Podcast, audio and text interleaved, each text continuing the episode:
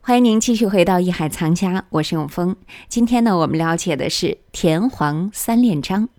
我们知道，中国的篆刻艺术是极为独特、极其宝贵的文化遗产，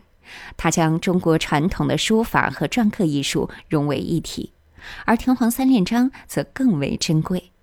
不仅因为田黄石价值奇高，更重要的是其开创性和创造力。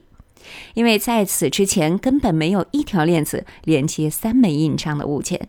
由此也能看出康乾盛世中工匠们非凡的想象力和过硬的技艺了。了解到这儿，我们也就不难理解溥仪会将这三块连在一起的小石头视为绝世珍品。那后来为什么溥仪要将悄悄藏起来的田黄三链章主动交出来呢？好，接下来就让我们一起了解。欢迎走入艺海藏家。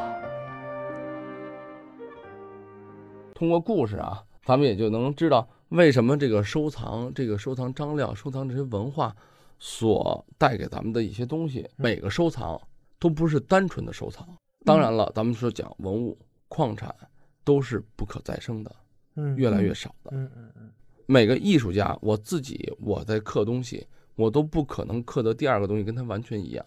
嗯，而且这个难度非常大。啊。对呀、就是吧跟我们嗯去市场上，无论是什么东西啊，什么那个蜜蜡呀，什么什么黄花梨呀，什么紫檀呀，什么嗯这些手把件儿乱七八糟的，你一看这市场上啊，哪家儿都有一大批，啊，对哪啊家儿都，有一大堆，嗯，甭管它是不是天然的手工的，都是塑料的，就是好多都是不塑会料，不会都太是好树脂，哎，啊，对都是化学成分加工的，对。嗯所以这个东西就不值钱。对，你看哪个摊儿上都有一堆，那就别买，千呃，万别买。对对对，这个咱就说点儿真事儿。溥仪他为什么要带走这个章呢？刚才咱们也讲过了，但是嗯上一期讲过，嗯，它的内容本身材质好，嗯，但是皇帝有很多宝石，他没带走；皇帝有很多金银珠宝，他没带走，嗯，他却把这三连章带走了。他他是带到哪儿去？带到东北还是带哪儿？他就是随身携带哈，我随身听说，携带，第一小方便，嗯，第，二，作为皇权，咱们当然以以后可能还会讲到二十五宝，那是嗯所谓叫官方的这个就官印嘛。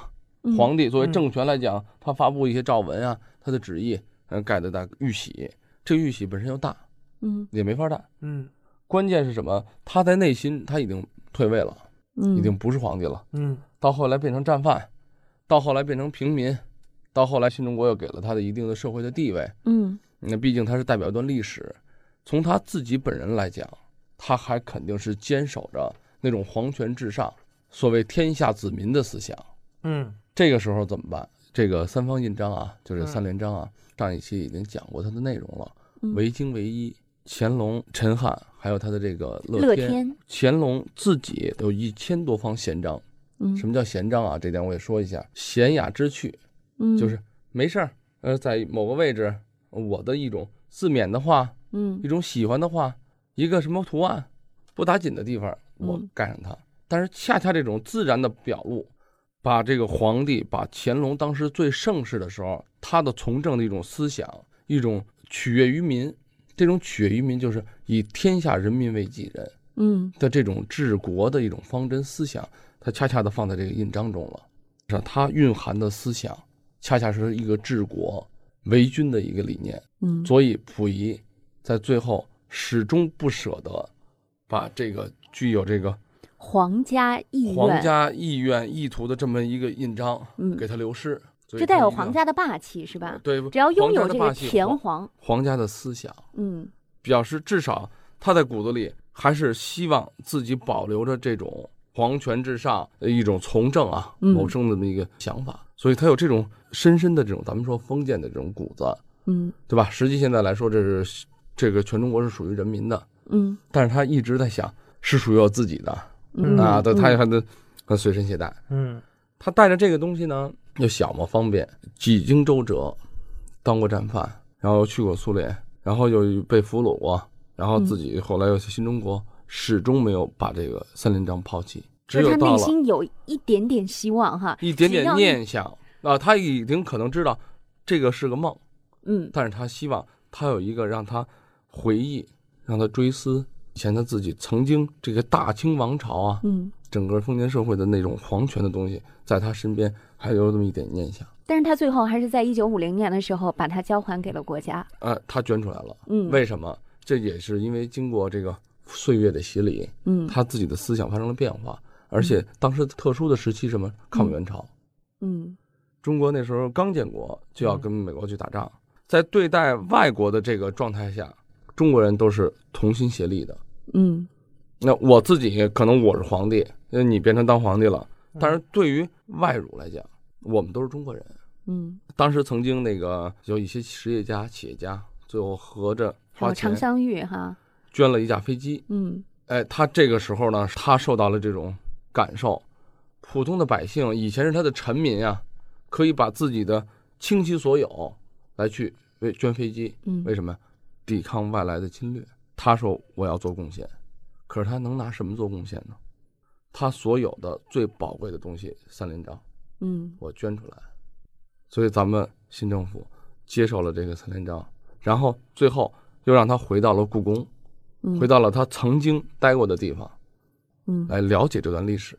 嗯，嗯，其这实溥仪个还写过一段儿，呃，嗯叫《我的前半生》，哎写过这样一本书哈，嗯对有这样的一段回呃忆啊书。里说这回忆啊，就比您 说的稍微的不这么光明正大一点儿，啊就对稍微他有一点自己的小心眼儿。哎，他是在劳动改造期间嘛，他呢在这个书里是这么写的啊，他说我不断的绞着脑汁儿，寻思着讨好所方的办法，这所儿肯定就是关他那地方。啊对是吧对嗯对对对，这一天，我又想起了在苏联用过的故技献珠宝，嗯可是呢，我的珠宝都是偷藏着的，怎么好拿出来呀？而且呢，黑皮箱里剩下的，就是他最后肯定还有一个黑皮箱，啊，剩下的都是最精选的，实在舍不得。可如果只是拿一部分呢，在这铁笼子里，这就说他这个被关押这种地方哈，嗯，也没有办法背着人去挑选。